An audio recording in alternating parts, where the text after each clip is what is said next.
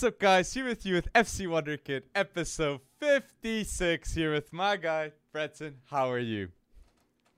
If I was any better, I'd be you.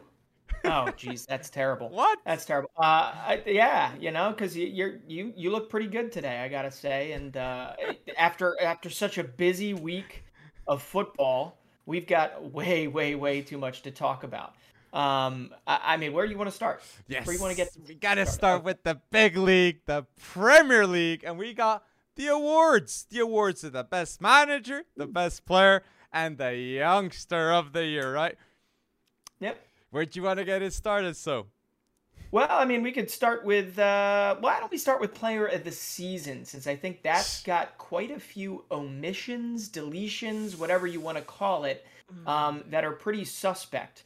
Um, we've got eight nominations, and it goes Trent Alexander Arnold. We've got Jarrod Bowen, Mm-hmm. João Cancelo, Kevin De Bruyne, Bukayo Saka, Mo Salah, Son, and then JWP from Southampton. I'd say he's the classiest guy on the list. Why is he Um, there? I don't know. I don't know. I I, I think more. Yeah, yeah. Go ahead. I gotta say, like, who who was who you didn't say was the biggest and the best player that should be there, and it's Cristiano Ronaldo, man. How is he omitted off this list of the best player uh, this season in the Premier League? When Cristiano Ronaldo this season is the player with the most player of the months, okay, in the Premier League. So it makes no sense for him not to be nominated in the best player of that season, man. No Yeah. sense. No sense. And Uh, I mean- Sadio Mane. Oh. Mm-hmm. Oof. Yeah, I mean they, these are these are massive snubs. They, that that is a big snub. I mean Diogo Jota, Sadio Mane, Bernardo Silva, and you're right, Ronaldo. And that's not Manchester United bias or lack of you know uh, negative bias towards United. That's seemingly negative bias just towards Ronaldo and the impact he uh, he had at least statistically uh, for United this year because they'd be a lot worse without him. Um, which uh, so uh, yeah, aside from Ronaldo. You think it's Sadio Mane as the biggest snub? He should have been there. He should be in this eight. I'd say I'd say Sadio Mane, and if James Ward-Prowse is there, I sure don't understand why not is Declan Rice, man. What does what what does he have to do for Declan Rice to be in that nominees too? For me, if people are saying he's one of the best midfielders in the world after this season, Declan Rice, why is he ahead of why isn't he there and James Ward-Prowse is there? For me, it Yeah. doesn't make sense too. So I'd say Declan Rice too. And just like Saka, Saka's nominated for the Young Player of the Year, and Yeah. Trent too. So they're both Yeah. nominated for Young Player of the Year and the Best Player. So it makes no sense, Declan there. Yeah, and if they're nominated for young player, put them in the young player. Put two others here, and there you go. You get Ronaldo, you get Diogo Jota, you get. I just don't understand why eight. Mm. Right? We can have ten. We have ten. We're having less of an issue here. Mm-hmm. Um, I, I'm James Ward-Prowse has done nothing phenomenal things for the Southampton team that he's in, but collectively, I mean, would I put him amongst Sadio Mane, uh, Mhm. Bernardo Silva's impact for uh, City this year, uh, Cristiano Ronaldo's impact, and we haven't even mentioned Virgil Van Dijk. Mm-hmm. Um, you know, it, it it doesn't make much sense, but here is the cynical way to look at this, Alex. The cynical way to look at this is does it really matter per se from our perspective as fans? Does it really matter because it's coming down to it's like Kevin De Bruyne, Mo Salah, maybe on the outside looking in, Son, right? Uh, which you know who you're picking out of those three. Um, that's really what it comes down to. But Yeah. from a personal, you know, uh, what, what's the word? Like confirmation Mhm. of the seasons that they've had. Uh, I feel for these guys because Diogo Jota, Sadio Mane, Virgil Van Dijk, Bernardo Silva, CR7, they all deserve that that type of um, Mhm. you know confirmation that what they've done this year is, is spectacular. And Um, I think you hit the money. What you said, it's between three players. It's between Kevin De Bruyne, Salah, and Son. And it's understandable to put Son in the mix because people say Son is one of the most underrated players in the world of football, and I completely agree with that. And there's another stat too that with Son, Kane too is there. Son and Kane have played together for seven years, and they're yet yeah. they are yet to win one trophy, one trophy with Tottenham. And I do believe now with the signs that Conte, masterclass of Conte, especially late stages, we're seeing giving a, a proper fight to Arsenal with that top four. Uh, I do mm-hmm. believe next season Son is gonna gonna get finally a trophy. And yeah, I don't wow. believe he's gonna win the best player of the season because he doesn't get that to get that award or maybe top four. I think Arsenal will get it. So yeah, maybe, but I I don't know if Son has a better season from mm. here on out. I, I don't think he's going to have a better season mm-hmm. here on out um, from uh, for Tottenham for Spurs, mm. right? He might win a trophy, but statistically, 21 non-penalty goals, nine assists. Uh, a lot of that came when Harry Kane had not yet gotten started running yet. You know, um, so his season really can't be discounted. It's just he comes up against. It's a little bit of a biased award uh, towards those that win the Premier League, right? Mm-hmm. Um, so uh, uh the, they're not going to win. They could mm-hmm. finish third, although it's probably not likely. They're, I mean, they could finish 4th mm-hmm. Um, although you know Arsenal's putting up a fight. Uh, so I, I don't know. I, I think it, this is probably the best year that Son is ever going to have in a Spurs shirt. And, and ah, I believe I, next mean, season. I believe next season. I believe. I just mean statistically speaking. I mean statistically speaking. Say, I don't mean. Yeah. I'd say even that. because really? the best okay. Son, the best Son was with Conte, and I believe he's gonna keep Fair on enough. going. And if they're gonna win a trophy, they'll need a yeah. player with even bigger numbers than this year's Son. okay. So if All we right. see teams like City, Liverpool, I ooh, yeah. and imagine if Son actually scores the pens too. Imagine if Son actually just scores some of like five or six pens. I yeah, I, I, really believe in it. I really Harry Kane, stop being so greedy. Give him a couple, you know. Uh, well, we do we do definitely want to. Um, mm-hmm. We have to shout out the fact that Jarrod Bowen is there. I mean, the mm-hmm. season that Jarrod Bowen has had um, and I know West Ham has has slowed down a little bit um, over time, although they they uh, did their best against Manchester City over the weekend, almost mm-hmm. pipped the win. But Jarrod Bowen had a brace against Man City. He's got 12 goals, 12 assists on the season, and I I believe, and you're about to mention, so I don't want to steal your thunder. He has he has almost the same goal of in- involvement as Kevin. He's got the same goal of involvement as Kevin De Bruyne, or almost the same. Almost. Yeah. Oh. Almost.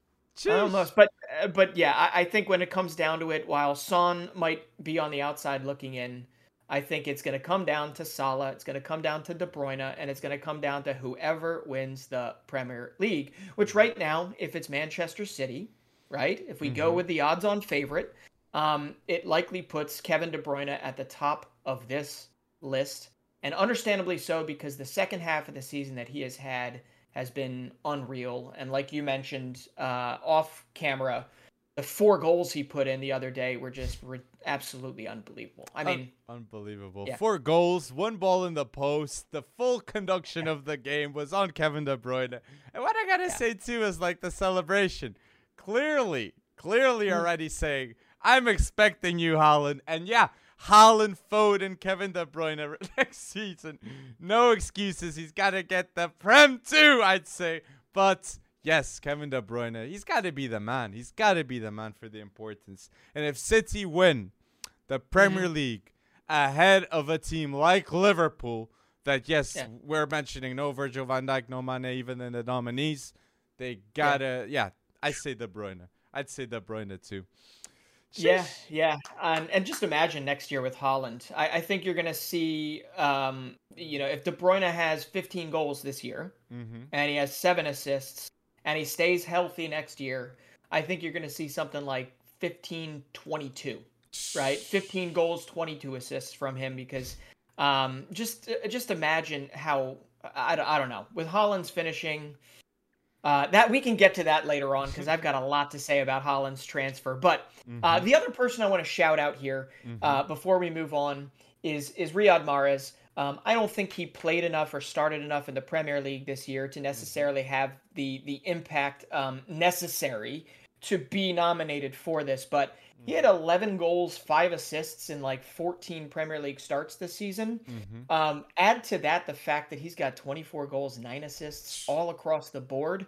Uh, I get it. He's 31. I get there. Are, there's some camps of the city uh, faithful that feel like he's expendable um, and can be Mm, replaced. But the season, yeah, I, I don't know. I mean, the season that he has put in uh, has Mhm. really flown under the radar, at least for me. Um, maybe it's Mhm. because I purposefully didn't look at him, um, but he has put in one hell of a Premier League. Uh, I'm sorry, one hell of a, a shift for Manchester City this whole season. Um, so Mhm. got to give you know kudos to him, even if it doesn't rise to the level of being named in the Player of the Season nominees. Um, Mhm. So I completely agree with you. Mahrez is that guy. He's that guy for Algeria too. He's the main man, and he's he's underrated. I completely agree with you. Underrated player and great show. Tell us down below, people, who are your nominees for the best player in the that who is the who is the best player in the Premier League this season, in your opinion, people. And yeah, tell us your thoughts and why. I'd like to see some reasons why. So, Yeah. wanna go with the youngsters? Gotta. I mean, it, I feel like it was wrong of us to start with the big boys. We should have started with the youngsters, considering you know FC Wonderkid. But There all go. here we go. You're gonna recognize some names here. Mm-hmm. We've got Trent Alexander-Arnold. We've Mhm. got Phil Foden, Mason Mount, Declan Rice, Bukayo Saka, Aaron Ramsdale, Mm-hmm. Conor Gallagher, and Tyrick Mitchell. Mhm. I just have to say, first and foremost, that I, I don't understand what are the qualifications um, to be to be essentially nominated for this. Mm. Uh, you know, 23 seems old, I think, to all of us, even though that is our cutoff point for Wonder Kids and all that fun stu- stuff. mm-hmm. But honestly, like if if Trent has essentially been a full blown professional and putting up solid numbers for the last four years, five seasons maybe, um, Mm-hmm. Why is he nominated for this? And if you're nominated for Play of the Season, I just don't get it. Um, that's my first thing. My second thing is uh, no Reece James, no Mark Cucurella, no, Ah, no. I mean, you know, Marc Guéhi, uh, even like Jacob Ramsey deserves a shout. mhm. Uh, but but once again, uh, who do you take off? And really, I, I got to pick on the. It's Crystal Palace over Brighton, or it's Crystal Palace over, you know, anybody else here. And Tyrick Mitchell has put in a solid shift this year. He leads in tackles agree. one, definitely for U23s. But Marc Cucurella, I believe, has done more for Brighton than Tyrick Mitchell has done for Crystal Palace. Sorry. Um, I- but so do you believe Cucurella will be a better player than Tyrick Mitchell? Yes, I do. I think he's he's he's got more dimensions uh, to his game than Tyrick Mitchell does. Uh, But Tyrick Mitchell has put in a phenom- this this is what is wrong with right nominees and getting on, getting off, whatever. And this is why there Mhm. should probably be ten. Uh, but it causes you to like pick one over the other when like they both put in fine seasons. Mm-hmm. But there's a couple snubs here, and the fact that Graham Potter's not in the manager list, and the fact that Marc Cucurella isn't at least on the young player list, Mhm. considering he came from La Liga, considering he had to transition into what is widely considered the hardest league on the planet to play in, Mhm. um, you would think that he'd get a little bit of an extra kind of, I don't know, a weighting or a bump in the nominees. Completely Um. I, I, and no Reece James surprises the crap out of me when it comes to this, especially if you're putting Tyrick Mitchell up there. Mhm. Um, for most of the season, Reece James and Chelsea were fighting for a Premier League title and, until you know they fell off. Um, so I don't know if it's just because he spread it out amongst all competitions and he wasn't as you know dominant, if you will, in the Premier League. But it just it feels weird to not not have him in there. I don't know. I mean, were there any other snubs for you uh, in these nominees? I'd say I'd say mm, I would have say Smith Rowe. I'd say Smith Rowe for me is the player that I'd say yeah he he maybe he should be there. Uh, I don't know Gabriel if he can be. No, he can't. Hmm, Right. No, he's, so he's like it's 24 right Yeah. now. So no, I've got Yeah. I've I think I like the players there, but yes, if Reece James for me too, I gotta go with you with what you said. If Tyrick Mitchell is here, Reece James, in my opinion, should be too. Should be instead because he's a better player. I agree with you. I agree with you. But Eh. the player that's gonna win it, for me, that's the interesting thing, though. It's will you reward Saka for maybe getting the top four for Arsenal? Will you reward Declan Rice because Declan Rice isn't nominated for the best player this season? Yeah. So were they thinking like, oh, he's not nominated for the best player, so let's give him the youngster? So I, I, I really don't know the thought process over here, but uh, I'd say I'd I'd give it I'd give it to Foden. I'd give it to Foden. What? Because, yeah, No way. I'd give it to Phil Foden. Yes, I'd give it to Abs- Phil Foden. Yeah, No. I'd give no, it no, to Phil absolutely Foden. not. Okay, Phil Foden. Phil Foden. First off, he won it last year. Mhm. Uh, secondly, um, you know, while he's been great for City, uh, and don't please, City fans, So- don't take. so, this- but who'd you put instead of Foden? Well, I would I would put either Declan Rice or Bukayo Saka. Mm, okay. Um, okay, first off, Phil Foden's nine goals, five assists. You've got, um, you know, Declan Rice has been the Iron Man for West Ham. Mm-hmm. Uh, he's even done it on the offensive end. He's been the captain at times, mm-hmm. um, and he's really taken West Ham to new levels. Even though they have fallen off a little bit near the end of the season, Mhm. um, and Bu- Bukayo Saka has outside of Mason Mount. Okay, Mhm. Bukayo Saka has 11 goals, six assists, and considering the narrative arc of Arsenal season, Mhm. right? Um, you almost feel like Bukayo Saka should uh, should should get a little more clout um, for this. So I think really my pick for this is going to be Declan Rice, Bukayo Saka a, a very narrow second, Wow. um, and third place. To be honest, I, I'd put Mason Mountain there. Ahead um, of but- Foden. Like, oh my days. Like, Um, yeah, I, I just because he won last season, and and you're, n- I don't think you're going to see a repeat. That it does make sense what you're saying. Like that, it does make sense. But like for me, Foden like is in importance for City, absolutely crucial. And even when Kevin De Bruyne was out, if there was a player pumping it, it was Phil Foden. So tell us, people down below, who is your uh, youngster of the year? And yeah, go bold, just like I seem to have done by picking Foden. So manager of the year. We got some interesting nominees too, right? I do have some interesting nominees for you. All right, we've got Jurgen Klopp, so interesting. We've got Pep Guardiola. Uh, we've got Eddie Howe. We've got Patrick Vieira and Thomas Frank. Um, so here, instead of going with eight managers, we went with five managers. Um, we went with uh, three, in my opinion, that likely don't deserve to be there as much as maybe some others. Um, the fact that Graham Potter is not there is a travesty to me, and the fact that David Moyes is not there is also uh, a travesty to me. Uh, I think Patrick Vieira, um, and I, I think we're going to disagree on this. Um, Patrick Vieira and Thomas Frank, um, one of them deserves to be there, but Eddie Howe, I don't really understand why Eddie Howe is in there. What? They've gone with a uh, Eddie Howe has been there since November, okay, and he has won more points than yes they won early on in the season. He has managed a takeover. He's managed a massive injection of finances. Yes, he has turned around the club in in within the clubhouse. Mm-hmm. Um, but he's only done it since November. They're 11 what? I think it's 11 10 11 wins, 10 losses, 5 draws since he's taken over. Okay, well, with much less in resources, Mm-hmm. Graham Potter has taken Brighton and done 11 wins, 11 losses, 14 draws, actually 15 draws, I think. Um, and and he's you know not top of the table, but he is once again punching above his weight in the league, playing very very attractive uh, football without without a strike force that any one of us would deem world class in any capacity. Neal Maupay, um, Danny Welbeck, right? Who's actually scoring for them.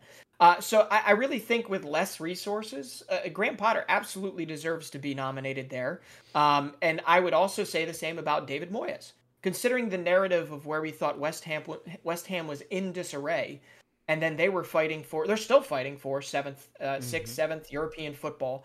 Um, I really do believe that they deserve to be in here. Thomas Frank, I don't know. So, I don't know. I mean, he's done a lot in his first season, but I, what do you think? I, I agree with you with Graham Potter show. I think that's an excellent show for the for the management he does at the club. David Moyes, I think that was it's good too, like the management he's been doing with West Ham.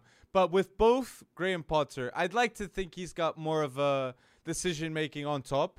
With David Moyes, he used the players that were there, and he and he seemed to have managed to exploit the potential of them. But I can't, I can't pick ahead of Eddie Howe personally, me, because I remember speaking to you, and we were talking yeah. if Newcastle was gonna get relegated, and you said they were gonna get relegated, and yeah, yeah. Eddie Howe switched completely and there was games there was games that Newcastle played that they were bossing against the top 4 in the Premier League and that's another thing too that makes me like completely side with Patrick Vieira being in the nominees because Patrick Vieira is his first time in the Premier League this season. He is the top in the bookies to go okay, straight ahead of the season. The expectations is for him to go relegation and to go down. He he picks the right players to come. He plays excellent football, and I'd say Crystal Palace is one of the best teams in the Premier League outside of the top 6 playing against top teams because you got City having trouble against them, Arsenal having trouble sure. against them, Conor Gallagher, Olise, they exploit so well, and that's because of Patrick Vieira. So I agree that Thomas Frank shouldn't be there. I put Graham Potter or David Moyes ahead, but I cannot yeah. take I cannot take Patrick Vieira. Oh, that what what a season, man! What a season. Ah, yeah, I, I just don't think I don't think Patrick Vieira deserves to be there over Graham Potter or David Moyes. Absolutely not, in my opinion, and I, I'm pretty adamant about it. And the the Thomas Frank thing, if you're going to say that Vieira is good against you know mm-hmm. top competition and whatnot, uh, and you're saying it's his first time in the Premier League. Yep. Um, Thomas Frank deserves to be there then as well. It's his first time. It's the first time Did he Brentford's beat City? there. Uh, no, he didn't. And the Etihad. But, but Crystal Palace, Crystal, well, uh, did Brighton? No, Brighton did in no. May of last year. That's what it was. Brighton did in May of last year, and I don't think it was at the Etihad. I can't remember. Mm. But um, but but Thomas Frank is going in there uh, having never been there before with limited resources. Uh, it's a promoted club, and yeah, they haven't played the most attractive football, um, but they have uh, figured out a way to win the games that they deserve to, to win. Because it doesn't matter if Crystal, Crystal Palace beat Man City at the Etihad, right? Because they dropped other games they absolutely should not have, and comp- uh, you know teams that they should have beaten. So I don't know what that mindset is. Um, but then but, again, when it comes when it comes down to it, only West Ham and David Moyes essentially are fighting for European football. So, but why isn't he in it? For it's just yeah, I just really see the outstretch of what Patrick Vieira did. But I, I and even like with with Eriksen came into Brentford, Eriksen was pulling strings like really well at the end of the season, getting those wins against those top teams. And you can clearly see that the identity of how Crystal Palace play is through through Patrick Vieira. So mm, I again, I'm a bit iffy with those with the arguments, but I we agree to disagree. So put oh, but who do you think is gonna win it? uh, it's whoever wins the league. It's uh, you know right. It's gonna be Pep. You know, and and here this is this is something I've seen, and I don't agree with it. Mm. This is something I've seen, uh, but I don't explicitly agree with it, though I understand. Um, mm-hmm. The money and the resources sh- should that even come into play when it comes down to it, right? Mm-hmm. When it comes down to manager of the year, and I really want to understand what people think about this because mm-hmm. it depends. If you're a Manchester City fan, you obviously believe Pep is going to, you know, win this thing or should win it, right? Mm-hmm. But when you think about how much he gets to spend and how he gets to spend what he gets to spend and all the control for the most part that he has uh, in the building of his club, um, you think, well, it should be a lock that he competes and or wins every year. Well, he is about to potentially do uh, a repeat. Um, and uh, you know, I just I don't know how much that comes into it, and I think it comes down to who you are and and how you feel about the game of football mm-hmm. um, and whether or not you support these massive teams or you love supporting these underdogs mm-hmm. that do so much more or do a whole lot with the resources or the limited resources that they're given. Mm-hmm. So I'm torn between it. Um, but ultimately, I think whoever wins the league will likely get the manager of the year. Mm, I agree with you. I agree with you. I'll, I'll I'll side with Pep too. But the bold mention, I even feel bad by saying it now. Eddie Howe, for like how much of a fortress Newcastle was since he was there. Like that for me is the reasoning why I put like just a bold mention Eddie Howe because yeah, I'm excited. I'm excited. I just well, hinting for next season what he's gotta, gonna do too. Sorry, yeah. Yeah, no, I, have got a question here. Um, if you're going to take, uh, mm-hmm. uh, well, Eddie Howe is moving into a role um, to where they would hope to turn Newcastle into a super club mm-hmm. over time, right? Um, mm. But if you were to pick a better manager right now, a better English manager mm. in the Premier League, you would. You're saying you'd pick Eddie Howe over Graham Graham Potter? Oh, that's a that's a great question. That's a great question. If I'd pick great, I'll be honest with you. I I wouldn't. Yeah. I wouldn't mm-hmm. because like Graham Potter is excellent for me. He's underrated. But I think anyhow is ah that's a ah, that's a hard one because long term the answer will be told definitely because two young English managers for me they're the they're the up and up and coming and the ones that are going to be leading.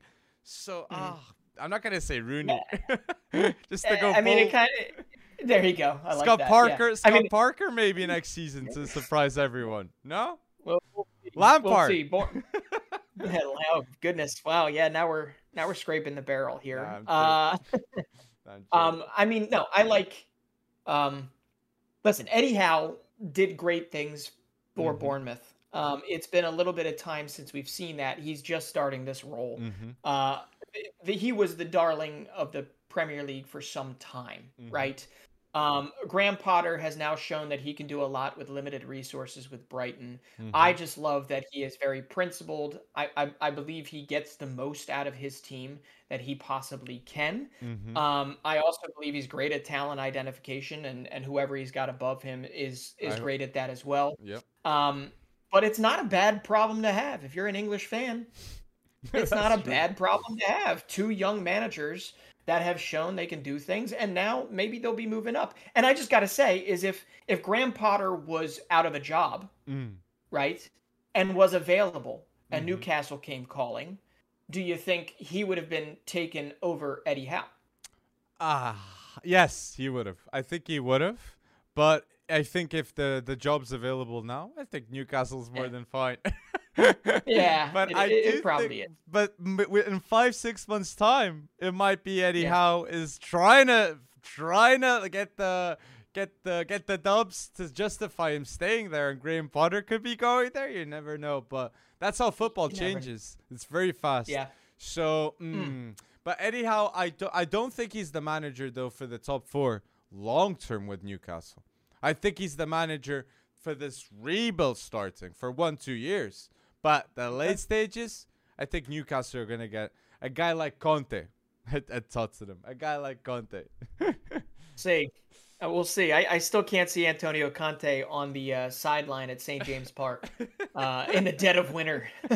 well, well, um, even Ma- Jose Mourinho, you never know. Like I'd say, I'd yeah. see Jose Mourinho prove like because he would want to. He would always. Yeah. Want, he'll always say hi to the Premier League. He'll always say hi. Yeah yeah, ain't that the truth? Well, um, it's not quite the Premier League, but uh, there was kind of. I mean, there were a lot of resolutions, mm-hmm. a lot mm-hmm. of uh, a lot of winners, a lot of uh, heartbreak this past week. Um, none more so, I think, than the repeat of mm-hmm. the Carabao Cup final and the um, you know ending of the Carabao Cup final. Yes. Um, Chelsea versus Liverpool at Wembley. Um, I honestly thought Chelsea was going to be able to pull it off and get something in there, mm-hmm. uh, but Liverpool, the quest for the quadruple is alive and well. and and Chelsea getting their third straight loss in the. FA Cup, man. So Thomas Tuchel, I see him justifying saying Chelsea won two trophies this season. And yes, yeah. it is a fact but for Chelsea fans, they're starting to worry because at the beginning of the season, you spoke to Chelsea fans. They said they were going to head above or City or Liverpool, definitely. Top two. Top two in the yeah. Premier League. I saw a bunch of predictions. I'm not going to say who, that were putting Liverpool in the third position in the Premier League. And now, it's it's not looking good. So for Tuchel, No. I think there's there's I'm not gonna say he's in the hot seat, but people are start starting to put pressure on it. And Kante, Kante for me, I was surprised. I was surprised. He Kante against Liverpool, that wasn't the best game from N'Golo Kante. So, mm, but it was a very interesting one. Very interesting. Yeah, I think there were quite a few you could lump into that. Mhm. Um, Reese James, I don't think had the greatest game Mhm. um, either. Uh, and all I got to say is I, I was very happy to see Christian Pulisic get the start. um, it depends on who you ask, Mhm. uh, but I I do think he was the most dangerous player um, that Chelsea had. Mm. Uh, most of them were half chances. Actually, there were a couple couple big chances, but he could have put his he could have put one of those in and and that this game would have been completely different. Mhm. And I just also have to say, and this is a very very casual observation and it's probably stating the obvious, Mm. but Luis Diaz is a live wire. I mean, he is everywhere. And he can turn on a dime. He can whip a shot off uh, on a dime. He can whip a cross off. I mean, everything from him. Uh, easily the most dangerous player on the field for Liverpool throughout literally every minute of the game that he was in it. Mhm. So, um, I'd say I'd Man. say I'd, I'd say he was pretty he was pretty mad not getting a goal. You could see when he was going to Yeah. the Oh, bench. yeah. And Robertson, there was a moment there too that Robertson should have finished it, in my opinion. I was quite surprised. Okay, I, I said it on pod, and yeah, Chelsea managed to to upset this prediction of mine that I can't see a team like not scoring a goal in 90 minutes from mm. Liverpool. It happened. yeah. It happened, and for that to happen, Tony, big boy Tony Rudiger had to be a full menace, okay, for that Liverpool attack. Rudiger was Yeah. doing it all, all, and he was the problem for Trent too at that that at the right side for Trent because yeah, he was he was just predicting everything, every cross, anything that was gonna happen. So yeah, it was it was it was interesting for me seeing that Salah had a moment with Rudiger and he and he's gonna play the final as its uh, club said afterwards. It's uh, everything's Yeah. fine, but he had to be Yeah, it's subbed good. off with a. Rudiger foul, and I was thinking to myself, is is is Rudiger following the footsteps of Sergio Ramos doing these be. moments? So it's it's he's going to the right place at Real Madrid, Rudiger. So yeah, it's it was very interesting, and I gotta say too, Trent Mhm. Trent Alexander Arnold becomes the youngest Englishman to get all the trophies he can at club level. Okay, and another fact too is Alisson. Alisson has a clean sheet in a Champions League final, in a Club World Cup final, and now in an FA Cup final. So three clean sheets. And I look, Alisson, for how good he is, people have to, have to mention him in the best goalkeeper in the world. Alisson must be, must be there. So, yeah, Yeah. Alisson Becker. Well, I, I've got a couple to add to that because you're Mhm. you're absolutely right there. And yeah, Trent Alexander Arnold is uh, Mm-hmm. collecting trophies like people collect Pokemon cards. Um, and and I believe he's he's now got what pretty much all the trophies out Yep. there, um, except the Europa League and the Europa Conference League, which you don't want that if you've got the Champions League anyway. Uh, so yeah, that is amazing, and he's just 23 years old. Um, but but once again, he did show a couple times his defensive frailties, but he also showed a couple times how he stood up to to Mhm. shut people down. He played well. Um, so it was yeah, he played he played very well. I thought he was the most effective player on the Mhm. field in terms of I mean he had 16 crosses or something. Um, Mhm. but uh, I gotta say it was heartening. It was great to see uh, a guy like Kostas Tsimikas scoring the, the, the match winning goal and everybody giving him the I mean this guy's been pretty good. Yeah. Um, every time he's come on to back uh, Andy Robertson up. And as far as a backup left back goes, um, you got to be pretty happy with what you've got. It was just very nice to see him uh, score that that last penalty. Um, but on on a sad note, Mm, I believe you ready for this? This is an interesting fact. mm, Mason Mount okay. has now lost six finals Ooh, at Wembley. six. Do that mental math. He's lost six finals at Wembley. Okay, so the European Championship, you've Cup. got three. Oh yeah, um, a Carabao Cup. Yeah. Um, oh. What's the other one? There's oh, got to be another. Is it two Carabao Cup finals? Does he have England? Oh no, 6 mm-hmm. Oh yeah. my days. That's six. Six. And, six is pretty bad. Six is traumatizing is almost. Six but three FA Cup. But he's unlucky yeah. that the FA Cup is always a, not unlucky, but it's the FA Cup is always in Wembley. So it is. It, uh, it, it's just it, it it is tough. It I mean, and one day I'm pretty sure. I mean, Mason Mount is only 23 as well. Mm-hmm. Uh, he will break that curse. Um, but until then, it, it's gonna hang on his shoulders. His penalty, and it was his penalty. Yeah. Oh, that yeah. just. Oh, it's tough. But Mason Mount definitely gonna be a Chelsea legend. But damn, this is not tough. Six, six. But I gotta yeah. say, with the number six too, there's another mm-hmm. player that has a great stat for him, and it's Jordan Henderson becomes the first captain in Liverpool history to lift six trophies. Six there trophies. So big up to Jordan Henderson. And my question is, like, is he a mm-hmm. great greater captain than Stevie G? Not player. No. He's not a better player than Stevie G. But is Jordan Henderson a better captain? I think he's a better voice on the pitch. But with talent, yeah. Stevie G's much oh, through the roof better. Yeah. Yeah, I'm, I'm I'm thinking of that meme that says that's that's bait that's a trap.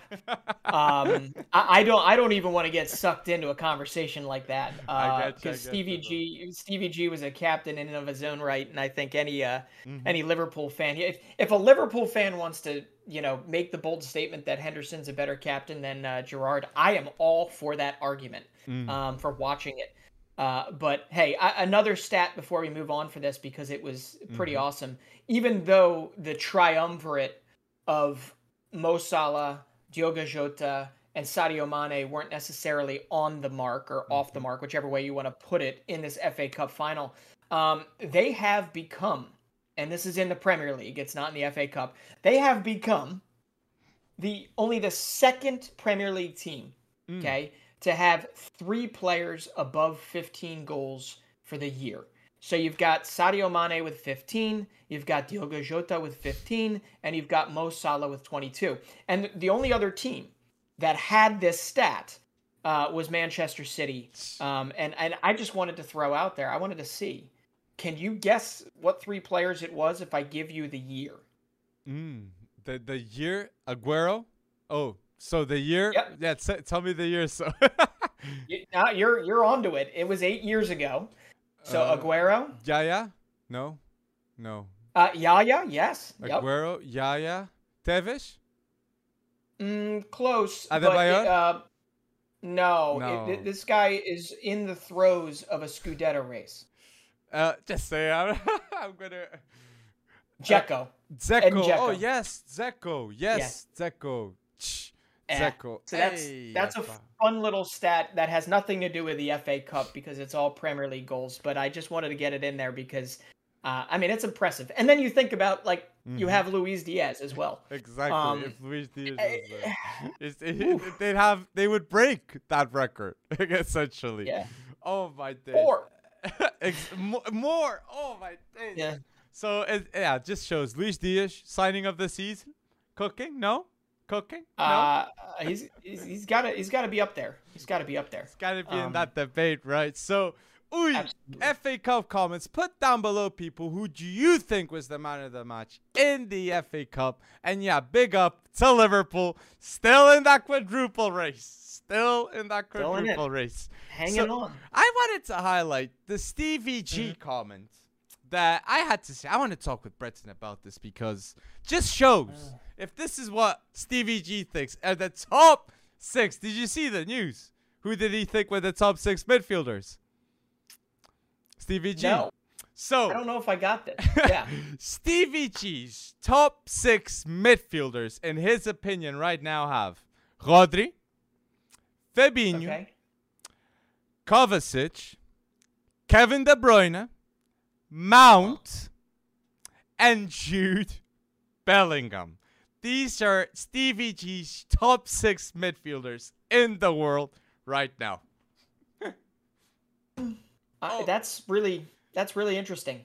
Uh, For me, well, I- you can. Oh, I Yeah, was- sorry. I was shocked. Go like ahead. for me, seeing Stevie G Yeah. says that just shows why there's so much English bias towards so many of these players because not having Modric and these top Mhm. six midfielders in the world, in my opinion, especially when he's doing hat tricks in the first ha- uh, hat tricks of assists in the first half when he Yeah. plays. Oh, I don't agree. I, I I would like to think that there, maybe there's more context Mm. um, to this. Uh, maybe it's just English players abroad and then the Premier League. Mm. Um, because I don't know how like even a Kovacic like what yeah. that doesn't make any any sense whatsoever as a best midfielder. I I understand. You, you can tell right from Mhm. the players that he picks. You can tell what um, attributes Mhm. that he weights very highly, Mhm. right? Determination, tackling, True. um, you know, general vision, general positioning sense. Mhm. Um, I, I get it. I get what he maybe the point he's trying to get across, but yeah, I mean, and not have some of the names that we know should be in there in there makes no sense. So uh, I was not expecting that because I didn't see that list, and I, I don't. I think I missed that altogether. Um, I was like, "There's got to be context. G. Yeah, I was like, but Jude not Pedri. Ooh, that was what I was going. Mm. Stevie G, man. Like, I, if by Right. the by the way of things, Jacob Ramsey would be in the top ten. Oh jeez.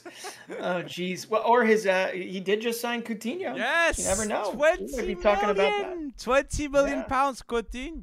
That- Yeah, well, I, I gotta say, it's only a 150 million euro loss for FC Barcelona. So hey, they're doing good business. oh my goodness. Th- but, That's wrong. But they were gonna say, but it was gonna be a forty million buy option. So it just shows they had no negotiation power with Aston Villa. So it was like 20 million that they Aston Villa bought him. So it's interesting. Just shows that Yeah. Barca are in a very very bad position negotiating. They are. They absolutely are. And uh, I mean, all across the board, uh, they had to give up on Haaland. I know they're going to chase down Lewandowski, but you guys are going to talk about that a lot this week. I think you and Carvalho are going to be talking about FC Barcelona and their future. Um, But you know, when it comes down to Steve, Stevie Gerrard getting Coutinho um, for 20 million, um, and I think he's lowering his salary significantly to be there Mm-hmm. uh, is important. What I want to make sure that he doesn't do is that he he doesn't chase guys like Carney Chukwuemeka, um, a, you know, a Jacob Ramsey out the door because their academy is phenomenal Mm-hmm. and their academy continues to throw out these gems that obviously they're not the polished product um, yet, but they could really grow into something incredibly special.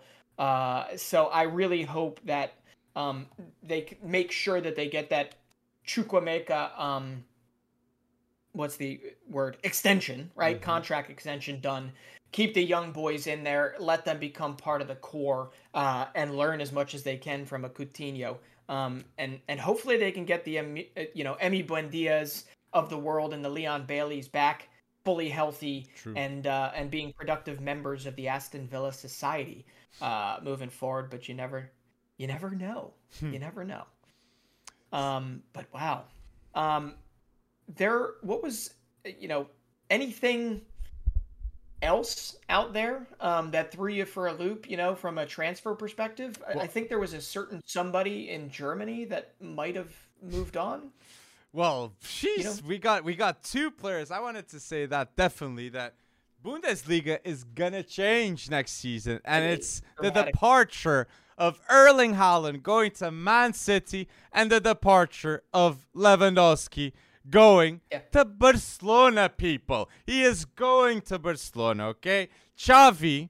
Like a month or two ago, we already had seen that Xavi was in the talks with Lewandowski, and now they're just hard bargaining. Uh, Bayern Munich know that they won't get that contract extension, and for me, the interesting topic can be who will go and replace Lewandowski at Bayern Munich because Right. there's a huge vacancy with 12 million, okay, a year that's aren't gonna be uh, with Lewandowski, so they need to replace it with a star player, and they're already hinting two names. Okay, I see Mhm. definitely a lot in the news, and Bayern Munich are reportedly interested in Sadio Mane, which very, very good if they manage to snatch up Sadio Mane from Liverpool because he would be an excellent star man at Bayern Munich. And the second player is Cristiano Ronaldo out Yeah. of Man United to Bayern Munich, which would also have ridiculous numbers. And yes, I think they could get a Champions League with Ronaldo at the helm up front. I believe in it. So let's Ah, that's those are the two names. ah. I Mhm. mean, both of those names seem mildly short-sighted. Mm. Um, I ask you because if Lewandowski leaves, and I know that he has come out and he has said that he is no longer, uh, or he has rejected, I guess, contract advances. Mhm. Um, next year, you, you got to think that there is an open possibility that Bayern finally lets go of their Bundesliga um, hegemony. I Is that the right word? Yes. Their power um, on it. Um, Mhm. but you're right. If they, if they bring in a Cristiano Ronaldo, uh, hmm, I, I- I just don't know. That that might not gel. That might not work. Uh, I I have no clue. There's a lot of there's just as many risks as there are. So, Christian wouldn't data. work at Bayern Munich. I mean, I'm not saying that outright. I'm just saying, yeah. Um, There's a possibility. what has worked? What has worked for them over these last ten years, right? Of Mm-hmm. them just continually continually winning the Bundesliga has been what? Continuity, consistency, core, uh, with some revolving parts Mhm. um, that that add big pieces like Serge Gnabry and and and the continued development of him, um, and obviously Joshua Kimmich turning into a world class defender and midfielder, right? Mhm. Um, but that continuity does get beaten up if if you're only looking out one year by by bringing in Cristiano Ronaldo, I agree. right, or I, two years. I agree. I So- agree. one year, two. Yeah, But Yeah. mm, I Mm. don't think he'd be bad at Bayern. That's that, I will I won't go No. with that one. But I think Bayern Munich would improve. I think it would be a team that would improve with Ronaldo. And I look with me is Schwinch. Look what's happening Mm. with Schwinch without Ronaldo. Like I Yeah. feel like he's unlucky with the management around him because Ronaldo Yeah. can't make every decision. And Schwinch right now, I'll be honest with Allegri, the decisions don't seem to be getting better without Ronaldo there because I see that they're interested to bring in Di Maria and Ivan Perisic on free agent Mm. moves. Okay, so Wow. I, I I- I don't know if that's the right move for for Juve to do to get more aging players. I don't know. I'm not Yeah. feeling Allegri at Juve. I'll be honest with you. No. I am not feeling it. No, I'm with you there. They're they're coming off. This is the first trophyless season they've had in a decade. That's that's a big deal. That's why that's- Chiellini that's- is off. Chiellini I know. is off to the MLS. Yeah, he's. It, I think it's uh L.A. Is it LAFC or Vancouver? One of the Mm. two. I, I think he's going LAFC. Um, but but yeah, no. With with that, um, Juventus. Yeah, I, mean, what we can't do though is Mhm. I, I don't want to gloss over Ivan Perisic's. I mean, what No, he has done this year as a 33 year old. True. true. Um, if we talk about Luka Modric aging like fine wine, and he's significantly older than uh, Ivan Perisic, Mhm. Ivan Perisic is definitely aging like fine wine. True. Um, I mean, he has done just. Was it recently? Yeah, it was in the Coppa Italia final. he came goals. on and he single-handedly, uh, essentially one Inter uh, that in extra time, got it done. And I just have to say, if you look at the golden generation of Croatia, Luka Modric is definitely the best. He is the shining star of that. Ivan Perisic is not that far off for what he has also done for the Croatian national team. Fuck. Okay. Uh, Luka Modric has 21 goals and 148 caps, and I get it, different positions. Perisic, Perisic has 32 goals in 113 caps and continues to motor on and be this massive, massive uh, influence, at least in Serie A. Mhm. And, you know, I get it. It's taken him some years to really have that sustained effect Mhm. on a club like he has had at Inter. Uh, but it makes it no less awesome um, to see. But I just have to tell you, Mhm. last time Juventus was trophyless, you ready for this? The last time Juventus was trophyless, 10 years ago, Gee. Inter Milan won the Coppa Italia, Okay. but guess guess who won the Scudetto? Milan. AC Milan. AC Milan. Yeah. Buttergaf! Buttergafel, yo! That's what I love to see. And I completely agree with you when you say Perisic. And I just want to hint that name too Brozovic. I think Perisic and Brozovic, both Croatian elite players. And yeah, they're going to do something in that World Cup. They're definitely going to be with those two players. And yes, I agree. And Perisic, if I, Mhm. am I'm remembering right, Mourinho wanted Perisic when he was at Man United. And people were say deeming him not good enough. Not Right. good enough. So Mhm. this just shows that Mourinho, maybe if he had gotten who he wanted at Man? United, like Perisic, maybe the story would have been a lot different. I know a center back would have been a lot different. But yes, Perisic, great, great shout. And with Inter, just want, wanting Yeah. to leave it out. Lautaro has a six. The the price for Lautaro is 60 million euros. It's been it's been revealed. Okay, Inter has put it out. So whoever's gonna sign Lautaro is for 60 million. And I'll be honest with you, that's the it's a fair price. It's a fair It deal for whoever gets him because Lautaro is a baller, man. Absolute baller, bagsman, and yeah, he would add a lot to any team he goes to. Yeah, and and just remember, just remember the narrative at the beginning of the season, the Mhm. turmoil of Lukaku having to leave, of Mhm. Conte leaving, right? Mhm. Um, there was all expectation for Inter to take a step back. Yes. Enter Edin Dzeko, enter uh, enter uh, en- enter Barella, enter Dumfries, and Mhm. you've got this team that is competing once again. Um, and you know they're doing so by scoring a scoring a whole lot of goals. Uh, I think they've got 13, 14 more goals than AC Milan this season. Um, but they also have an incredibly effective defense. They they've given up the exact same amount of goals as AC Milan, um, and that's why they're just going back and forth and back and forth. And it's Serie A is definitely the most exciting race Mhm. um, of this year. Well, when Uh, but I do- when Vince Yeah. doesn't doesn't just go and win it all. It's like maybe Bayern Munich. If Bayern Munich were just a sheer force, maybe the Mm-hmm. Bundesliga would be like a bit like Serie A right now. Yeah, but I, I don't mean to take us all the way back to where we were because I Mm. know your uh, your timestamps on this are going to be insane. uh, but we we really did gloss over. You were Mhm. saying it, and you were absolutely right. mm-hmm. Erling Haaland moving from the Bundesliga, Robert Lewandowski Mhm. moving from the Bundesliga. I mean, uh, who who's the other one? Oh, Christo Nkunku might be me, uh, moving on from the Bundesliga, Uh, right? Yes, yes. That is like 70 plus Bundesliga goals that are moving out the door and need to be replaced in some capacity. Whoa. And I looked back, I looked back at the scoring charts over the last 10 years. Mhm. That type of like cannibalism from the goals in the Bundesliga, that has never happened before. So there is like the Bundesliga could be changing. And as we talked about, it could be changing for the better in terms of parity, uh, more more teams being able to uh, Mhm. rise to the top. Um, I- but man, it, it's it's impressive. It's think impressive. It's up, We'll I see. think it's up for grabs, and I agree with you.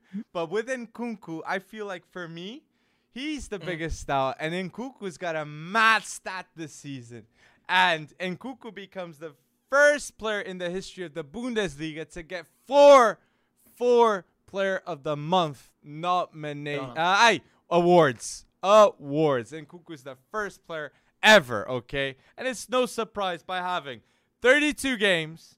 20 goals and 14 assists. So unreal numbers by Nkunku. And understandably, Leipzig want to keep them because Leipzig have the same feeling as you that the Mm. Bundesliga is up for grabs and someone can get it. Someone can get Yeah. it. And if I was Yeah, Leipzig, I would do everything to keep Gvardiol and Nkunku because if they have these two, they can win it.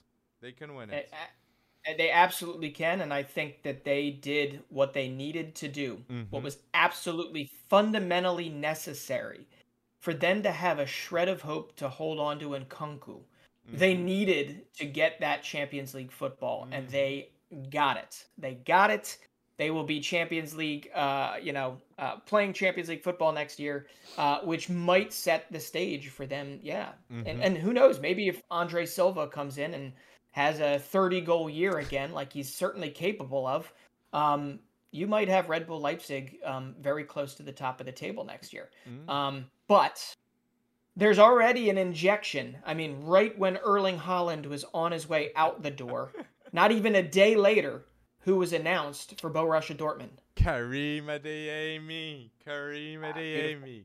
And Yeah. yeah. it's the right deal for Dortmund. They go to, Mhm. they go literally to the same team as they went to get Erling Haaland, and he's a German player. He's got a lot, a lot, a lot of fiercefulness. Aye, not fiercefulness, garre, focusedness, determination. Karim Adeyemi Yeah. has a dream, and he wants to prove to Bayern, to Bayern, that he's a baller because he used to be a Bayern Academy player, and yeah, he, he left, and Yeah. the rest is history. Well, the rest is history, and and history, it, you know, it's important history because mm-hmm. that 38 million euros that is going in the door, and it might be a little bit less than that, but it, it- this is a there's a very heartwarming part to this story, um, and Mhm. it was confirmed by Karim himself. Karim's boyhood club, I believe it was Unterhaching, Mm. okay, his boyhood club is going to get 20% of that fee. 20% of that fee. Okay. So you're talking about this, you know, lower level German football uh, Yes. squad that is going to get about 7 million euros in the door, which if you go and you look at their overhead, right, their costs per Mhm. year, um, it's going to extend uh, their life uh, many years and then some. And, and actually, you get a little bit of a trickle down effect um, with, with what's going on here. So, uh, Karim Adeyemi with Donyell Malen with another year, hopefully with a healthy Gio Reyna. Um, but there's one other big part that happened here. Mm. Not only did they right away stem the tide of the Haaland leaving and how sad they were by Mhm. signing Adeyemi, Jude Bellingham also came out and said, I am absolutely going to be here at Signal Iduna Very important. next season. And that is important. And no, we weren't expecting him to move on like right away. Mm. But you gotta believe, you know, there are people that are readying bids yes. as fast as they can for a guy like Jude Bellingham. Um, so I'm gonna watch Dortmund once again. The addition of Nico Schlot- Schlot- Schlotterbach, Schlotterbeck. I would say it. I Um, would say it, people. I would say it.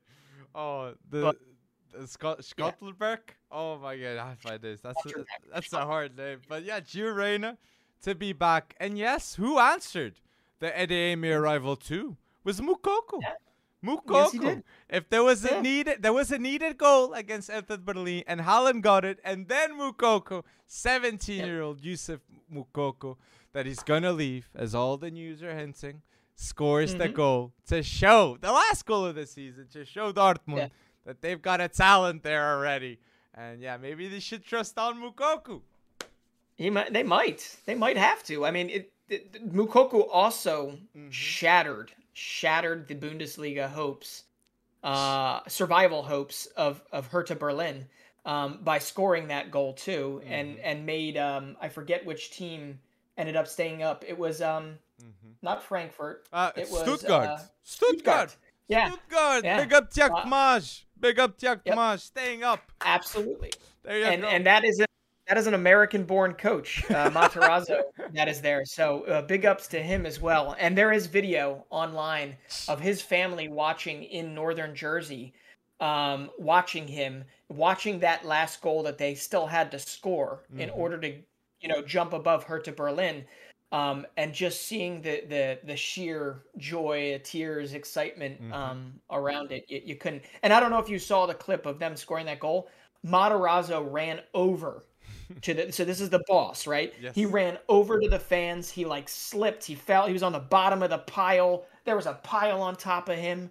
I mean, it was the the realest uh, feeling of excitement. And then all fifty some thousand fans stormed the uh, the field as if they literally just won a cup. Um, but anyway, uh, it's just really, really. I mean, the Bundesliga, even with Bayern mm-hmm. um, ruling the Bundesliga, is just always such an entertaining league to watch because there's so many good players, and Mhm. Leverkusen has a possibility of building something. Wirtz, uh, Patrick Schick has 24 Bundesliga goals this year, even with injuries, and he's the odds-on favorite to win the Golden Boot next year if Lewandowski leaves. Right? Yep, I'd, So- I'd say he's definitely one of the favorites. And then you have Moussa Diaby too. There, Yeah, just bagging assists and goals too. Like, oh. Leverkusen is one of Oh. those teams. Like maybe if Wirtz didn't get that ACL, maybe though Mhm. they'll th- they would definitely be more up there. But would they have keep him after the summer though? That would be That's the a great question. that, that, that that's the question that like Bayern is like, mm, maybe not. Yeah. maybe not. But oh man. So Bayern Munich and you said transfers. There's a transfer too that for me Mhm. definitely deserves a mention, and it's Kamaka because Gianluca Scamacca already has 16 league goals in my opinion, and I see so many rebels that need a striker. And if Sassuolo striker guys, Serie A Mhm. bagsman, and yeah, trust me, Sassuolo, Gianluca Scamacca is the man that can do the job at the striker role for a lot of those rebels that you see out there. So I Yeah. just wanted to say that. 23 year old too. So he's a right, young 23. Yeah.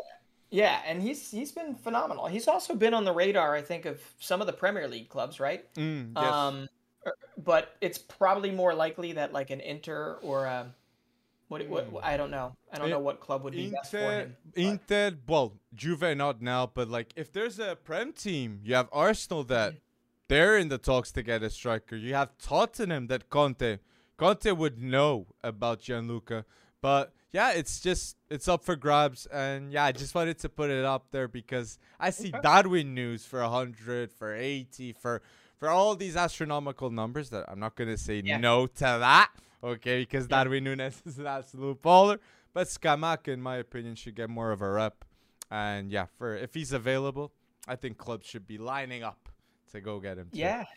Yeah, so all those names that you mentioned, Lautaro and and Mhm. uh, Scamacca and all them, um, uh, there are a lot of races for a number nine this year, and Mhm. you've you've got to add obviously Gabriel Jesus to that mix.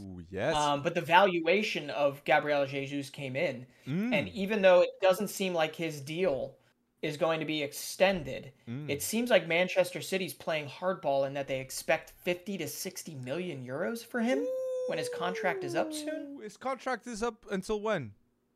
I don't know. that I was hoping you would know that. Uh, Um, but I know it's not like it's not like 4 or 5 years out. if it's So two, 50 60 Yeah. Oh. Uh, uh, so is that is that a proper valuation for some for for Gabriel Jesus? Mm, Well, if uh, you see, that's a tough one because Gabriel Jesus, the late stages of the of this season, he is he, he does value that, but Yeah. it's a tough one. It's a tough one. But if it's two years, I understand. I I I do what Man City's doing with that hard Yeah. ball, and they they seem to know what they do, especially with the Ferran Torres sale too. I'd say Gabriel Jesus. I'd sell him for 50, 60 million too, Bretson. I'd sell well, especially to Arsenal. Like they Mhm. want, they would want Arsenal with less funds. I'd say, and yeah, Yeah. for me, like I'd be, I'm for Gabriel Jesus. The best decision is Mhm. to go to Arsenal. He knows Arteta. He knows Arteta very well from when Arteta was an assistant coach with Guardiola. They all got Mhm. praise each other. They love each other as it seems. Arteta and Gabriel. Jesus. And I honestly feel like if Arteta wants him, it's because he knows that he can do his role. So I think that would be the best decision for for Gabriel Jesus uh, to go to well, Arsenal. yeah.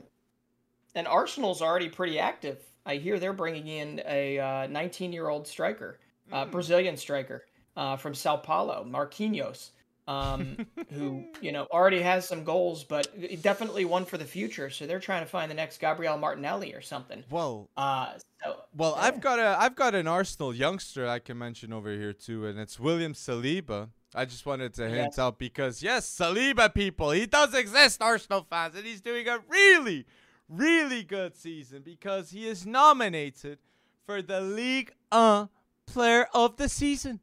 William. Saliba. And I'll say something too. He's got 20 clean sheets in 51 games. William Saliba. And guess what? France called him up. And he has played for hmm. France this season too.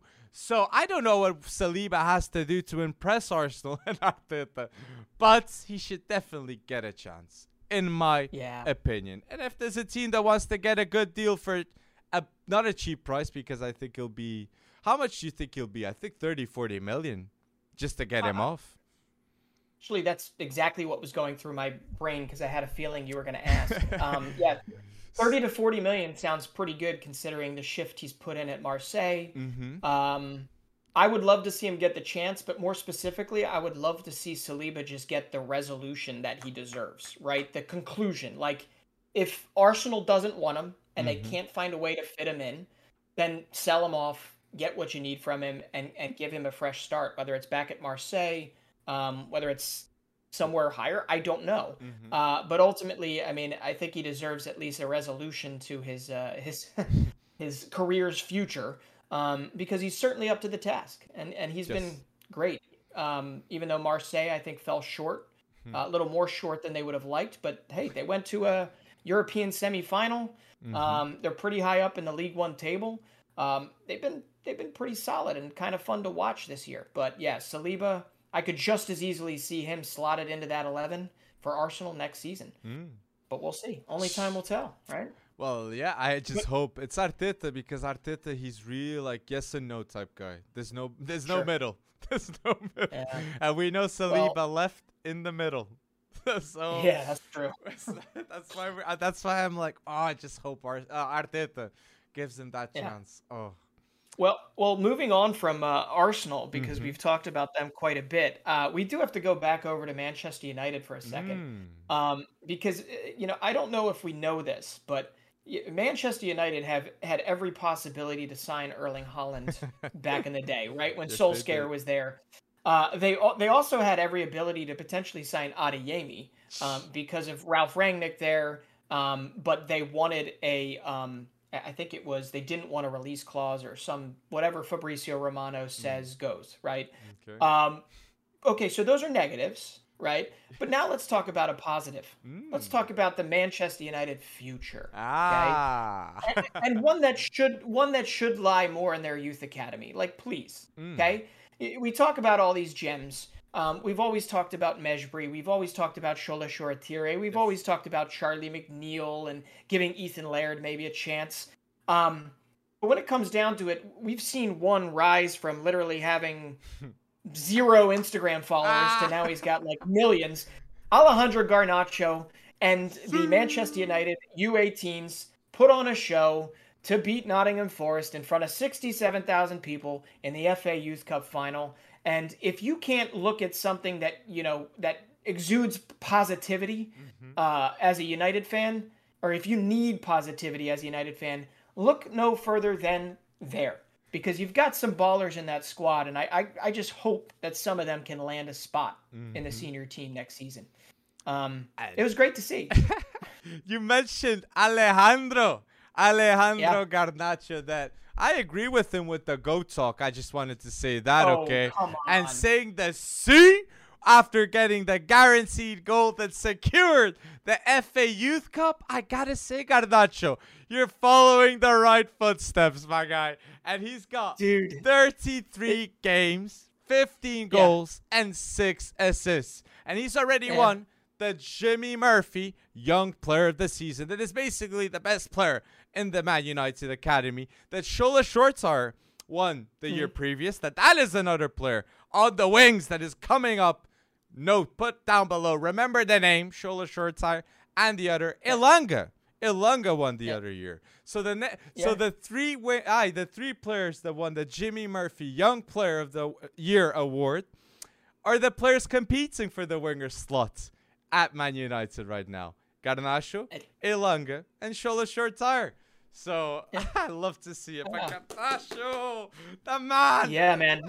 I, I, it it's a really bold move for Garnacho to just uh, uh, like unequivocally say Mm-hmm. that yeah, Ronaldo is the goat when he's Argentine, right? When Uh-huh. he is literally been in a training camp with Messi. Yes. So I, I more power to him, uh, but at the same time, like you can probably slow down that rhetoric as a 17 or 18 year old, um, considering that you know Messi is definitely one of your country's uh, or your country's greatest footballer ever. I get you. I That's get all. you. That- Maradona versus Messi. But I get you. Uh, I get you. He's, but he's Garnacho this season though. He won the Jimmy Murphy, but he's had his Man United debut too, which big up Yes. on him with that. And he's Mhm. played for Argentina too. I gotta It's say true. that. And if he says that about Messi, Ronaldo, nah, I love it. But it's just Yeah. great that Garnacho has the chance to play with both. To play with both. So let's see what's gonna happen with Garnacho. High expectations, my guy. Okay? Good Yeah. choices in life you're doing. So keep on doing them, Garnacho. Well, uh, we we can't forget about La Liga. Yes. And I know we're into Wonder Kids in the news, and and he probably doesn't qualify as a Wonder Oh, Kid because he's 21 now. Oh, he But we does. we do have to bring up the fact because this was pretty surprising to me that Vinicius Jr. Sheesh. scored his first hat trick, first his first hat trick in a Real Madrid jersey. Okay, Finally got it um. I yeah, finally got it done. Uh, you know, as if this season couldn't get any sweeter for him. Um, they win La Liga. Th- They have their best shot at a Champions League final coming up. Mhm. Uh, and he's got 21 goals Sheesh. and 20, 20 assists on the season. 41 goal involvements. Uh, for somebody that a year, year and a half ago, people were ready to essentially call him, you know, something that is right below a flop. Not quite a flop, but like getting dangerously close to being a flop. Fuck. Um, Fuck. so it is absolutely amazing to see this kid, uh, and he's getting bolder and bolder in every uh, in every match out. Right? He's he's almost he's becoming more inevitable um, Mhm. every game that he plays. Um, and it's just going to be interesting to see whether or not Exactly. Karim Benzema is part of that secret sauce that makes Vinicius so good. I- Or mhm. if in the future Vinicius Jr. can continue to be as good even without the Benzema uh, partnership that's definitely bloomed. What do you think? Ah, you hit again. You're hitting the money. That is very true. Uh, Vinicius is the player he is this season, at least, because Mhm. he is with Benzema.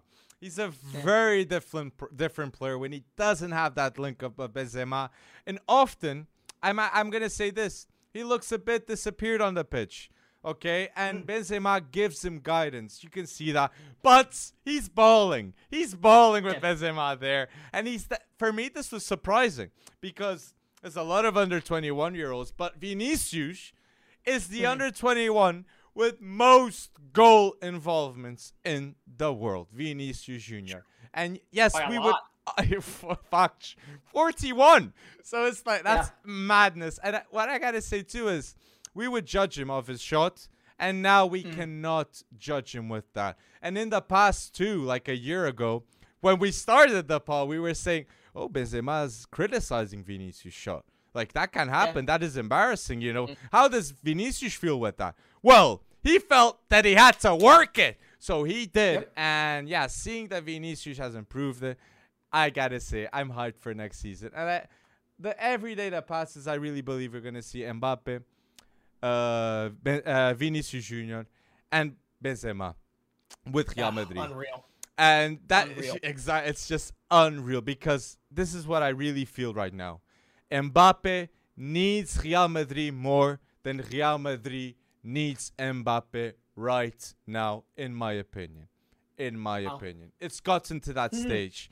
And yeah, nobody's bigger right now than Real Madrid. Their future, their decision making, like maybe Barca too, but they they look pretty safe for the future.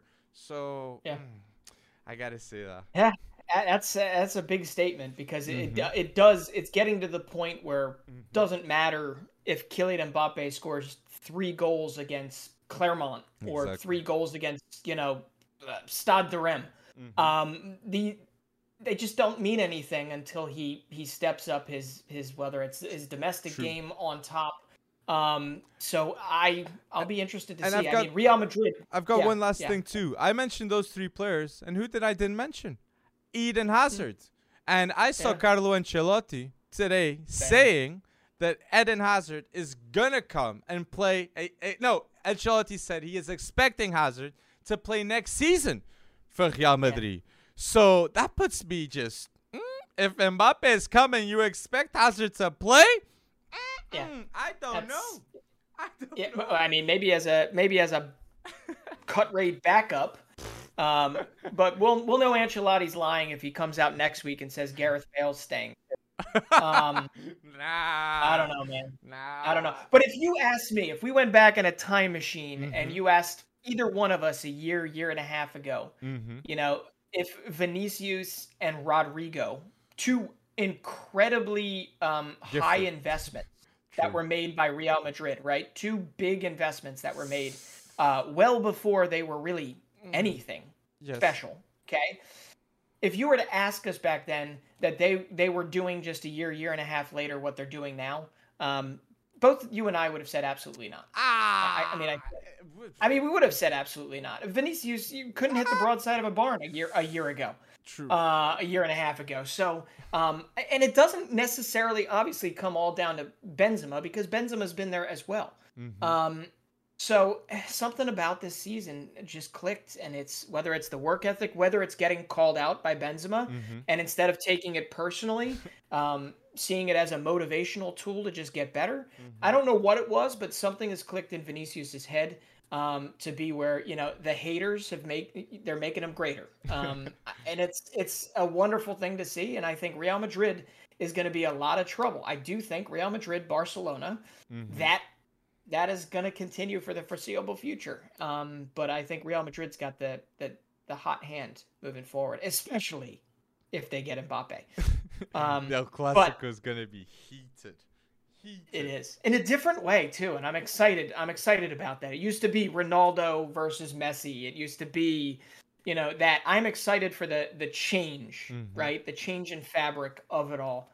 Um, and I, if it's Gavi, Pedri versus uh, Vinicius, Rodrigo, Benzema over the year, I that's going to be a lot of fun because it's different, um, fresh, new.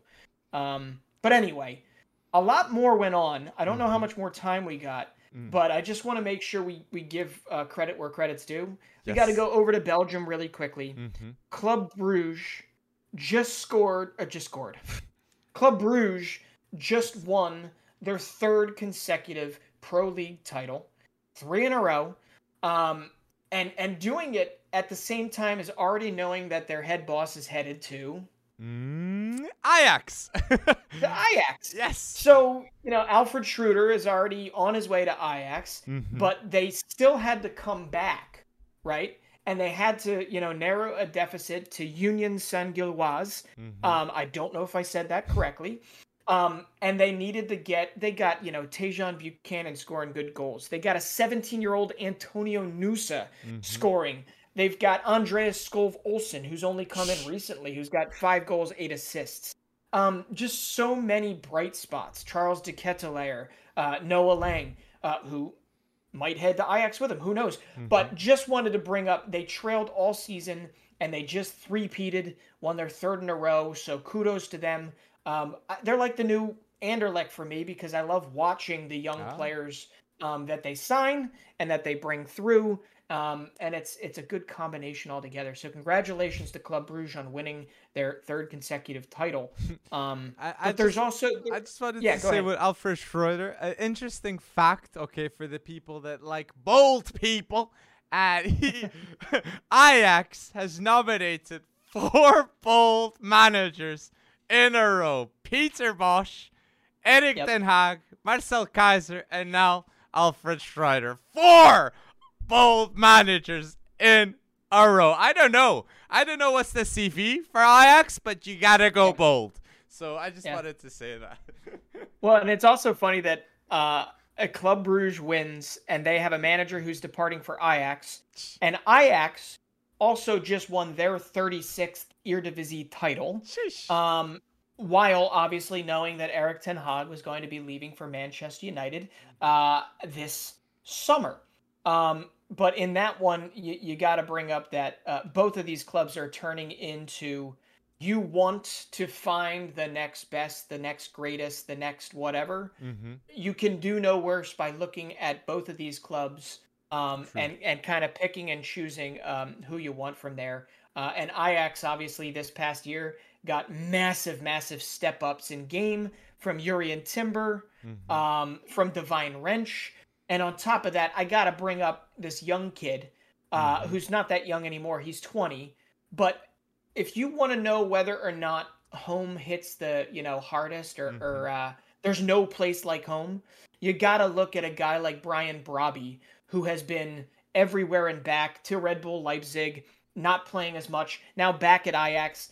When all is said and done, Ajax essentially got some massive goals from him late in the game to essentially win the Eredivisie title. He, in four starts and just 11 appearances for Ajax, has mm-hmm. seven goals.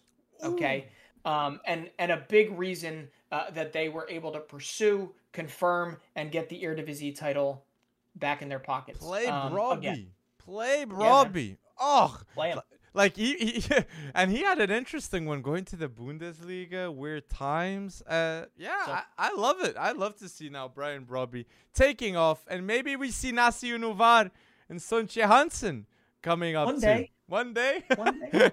hopefully like it's to. gonna happen. Hopefully it's gonna happen. But you're big, big up to Ajax. I have to give big up to Benfica because yes. Benfica did an amazing job, in my opinion, by selecting Diego Moreira. Okay, he played his first game for Benfica, Benfica, and I gotta highlight in that same game, Henrique Araújo went bold and he scored a first half brace.